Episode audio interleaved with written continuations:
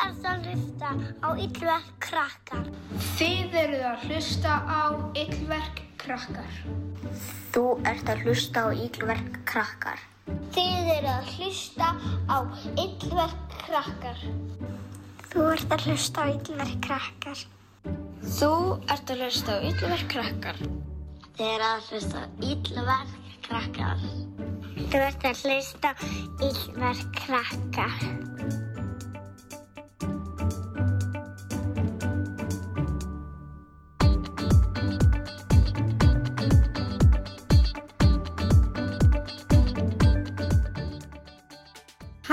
Og verið hjartanlega velkomin í Ítlverk krakkar. Ég heiti Inga og með mér er Draugsi. Hræðilegasti draugur á Íslandi, í Danmörku og í Svíþjóð. Ég er búin að hlakka svo til að taka upp þennan þátt fyrir ykkur. Því að um helgina gerðu við Draugsi eitt ótrúlega skemmtilegt. Á laugadaginn kíkti Draugsi í heimsóktimmin. Því að við ætlum að taka fund um næsta Ítlverk krakkar þátt. En svo bara nettu við ekkert að funda meira og fórum að spá í því að gera eitthvað skemmtilegt. Ég stakk upp á alls konar, til dæmis að horfa á bíómynd eða baka, en þá stakk draugsi upp á því að fara í útilegu. Mér fannst það mjög góð hugmynd. En svo leiti ég út um gluggan og það var mjög mikil rigning og mjög mikil rók. En þá fengum við ennþá betri hugmynd. Já, draugsi, ég meina það. Afsakið, draugsi fekk ótrúlega góða hugmynd. Og það var að fara í útilegu inni. Já, krakkar, þið heyrðu rétt. Við fórum barasta í útilegu inn í stofu. En áður við segjum ykkur útilegu söguna, skulum við gera æfinguna okkar saman sem að þau eru öll farin að þekka svo vel. Við þurfum aðeins að vekja líkamann áður við hlustum. Við tegjum hægri hendina upp í loft, eins hátt og við getum. Svo setjum við vinstri höndin upp í loft. Tegja, tegja, tegja. Svo þegar við erum búin að tegja vel, hristum við hendurnar og meðan við hristum þær, hristum við fæturnar líka. Hrista, hrista, hrista, þú ert fristi kista. Svo tökum við vinstri höndina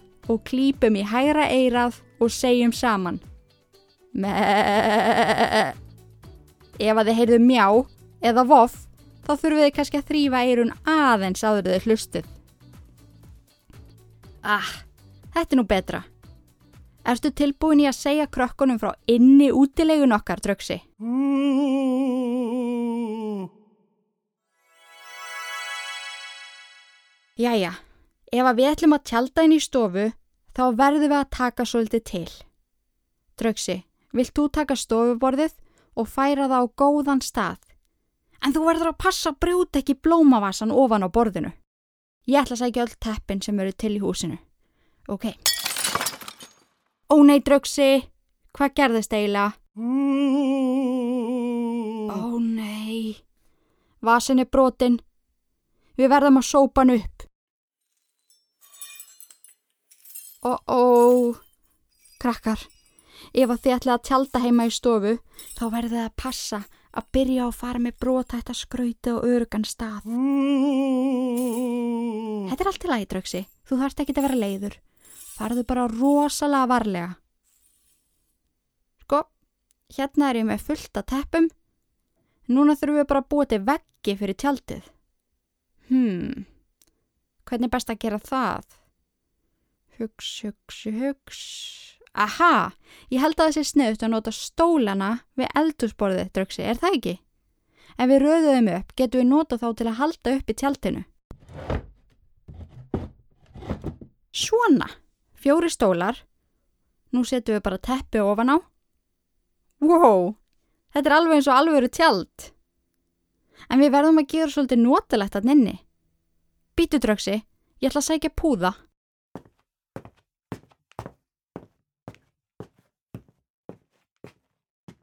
Draugsi, Draugsi, hvað ertu? Nei, ertu bara komin inn í tjaldið? Fyrir ekki vel um þig?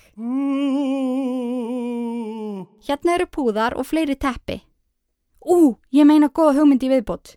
Ég ætla að sækja ljósaserju og hengja inn í tjaldið. Þú mátt ekki sopna meðan ég sækja hana draugsi.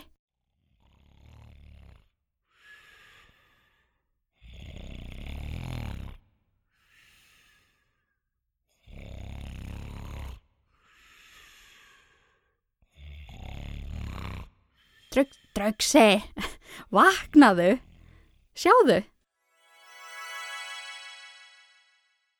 Vá, þetta er geggjað. Nú erum við með tjald með alvöru lýsingu. Núna þurfum við bara að sækja upp á alls bækunar okkar. Á ég ekki að lesa fyrir þið sögudraugsi? Ég held ég ætla að lesa fyrir þið söguna um rauðhettu og úlfin. Einu sinni var lítil stúlka sem bjó í skóginum. Hún var ósköp væn og góð stúlka og saumaði ammennar á hana rauða slá og var stúlkan því alltaf köllu rauðhetta. Eitt sinn bað mamma rauðhettu hann að taka matakörfu til ömmu því að hún var svo veik. Já, mamma mín, sagði rauðhetta og tók körfuna. Mamma rauðhettu sagði þá að hún yrði að gæta sín á úlfinum sem væri lævís og útsmógin og mætti hún ekki fara út af veginum því að þá geti úlfurinn platað hana. Þessu lofaði rauðhetta og lagði síðan af stað. Lengi vel lappaði rauðhetta litla létt í bragði en þá byrtist allt í hennu úlfurinn. Góðan daginn, sagði úlfurinn. Hvert erst að fara rauðhetta litla? Ég þarf að taka hann mat til ömmu minnar, hún er veik. En fallegt af þér, sagði úlfurinn. En af hverju týnir þú ekki falleg blóm hendinni ömmuðinni? Ég vissum að hún er því ána með það. Ég lofaði ömmu minni að fara ekki út af veginum, sagði rauð þetta þá. Blómin eru nú bara hérna við vegin, þau eru svo falleg. Það skemmir ekki að þú týnir lítinn vönd handa kerlingunni, sagði úlfurinn smæðilega. Rauð þetta leti leiðast og byrjaði að týna fallegu blómin við veginn á meðan úlfurinn hendist af stað inn í skógin í átta húsi ömmugömlu. Þar ruttist hann inn og gleifti kettlinguna í einu munnbytta. Lagðist sér hann í rúmið hennar og setti á sig svefnhettu. Nú þegar rauð þetta var komin með fallegan vöndhanda ömmu sinni, röldi hún á stað og leiði ekki að löngu þar til hún koma húsi ömmu sinnar. Hún banka á dyrnar og úlfurinn svaraði. Kom inn! Ó, er það þú, elskur auð þetta mín? sagði úlfurinn. En sætt af þér að koma. En, sagði auð þetta. Af hverju ertu með svona stór eiru, amma mín? Svo ég geti heyrst betur í þér, auð þetta mín, svarar úlfurinn. En amma, af hverju ertu með svona stór augu? Spurði rauð þetta þá.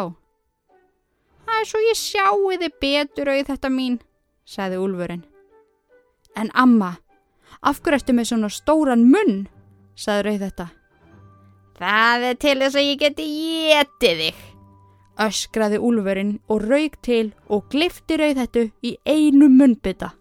Nú var úlfurinn mjög þreyttur og sattur og lagðist hann upp í rúm ömmu og steinsopnaði. Nú vil svo til að veiðimaður var á leið hjá húsi ömmu og heyrir þessa hrikalegu rótur í úlfinum og fer að aðtuga hvað gangi á í húsi ömmu. Hann finnur úlfin í rúmi ömmu og sér ekki betur um að eitthvað sé að berjast um í belgi úlfsins. Hann tekur veiðinhífin sinn og opna magan og kemur þá í ljós rauð hætta og stekkur rauð þetta litla sprellifandi út úr belgi úlfsins og eftir kemur amma gamla heldur lúin. Veiðimæðurinn tekur nú nokkra stóra steina og setur í belg úlsins og saumar svo fyrir. Þegar úlfurinn vaknar þistir hann ólega og stöylast hann út af brunninum en þegar hann halla sér til að súpa úr brunninum velta steinanni til í maganum hans og hann steipist á hausin ofan í brunnin. Rauð þetta amma og veiðimæðurinn hjálp honum upp á brunninum og segja við hann Láttu þetta nú að kenningu verða og kontur nú með okkur inn í hús að borða og vertu nú þægur. Köttur út í mýri, settu bósi stýri, úti er æfintýri. Jæja, hvernig varst þið þessi saga? Ég held að við ættum nú samt að skella okkur í brandarahornið. Aðeins að veltast um úr hlátri. Ég er sko til í það.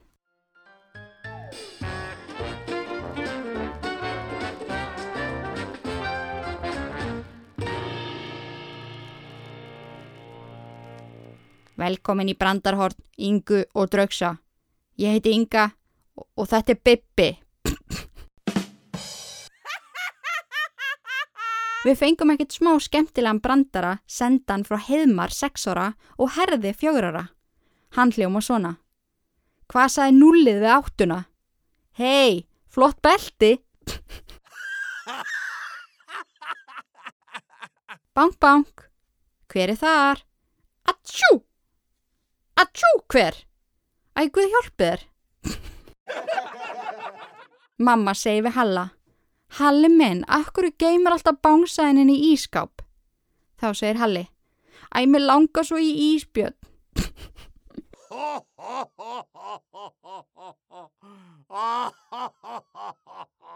Kona gengur inn á veitingastað og segi við þjónin. Ég væri til í eitt borð hjá þér. Þá segi þjónin. Því miður eru borðin ekki til sölu.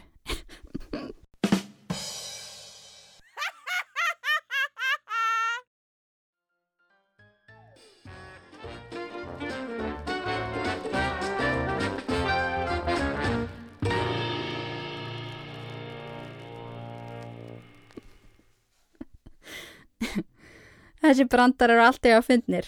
Og krakkar, vissu þið að þið getið sendt okkur drögsa brandara ef að þið kunnið ykkur á skemmtilega. Þið getið beðið fóreldra ykkar um að senda okkur e-mail á illverkpodcast.gmail.com Við drögsi elskum að læra nýja brandara. En nú er þátturinn okkar búin í dag. Takk fyrir að hlusta krakkar. Er eitthvað sem að þú vilt segja lókum drögsi? Þá segjum við það. Ég heiti Inga Kristjáns og þið voru að hlusta á Ítlar krakkar. Takk og bless!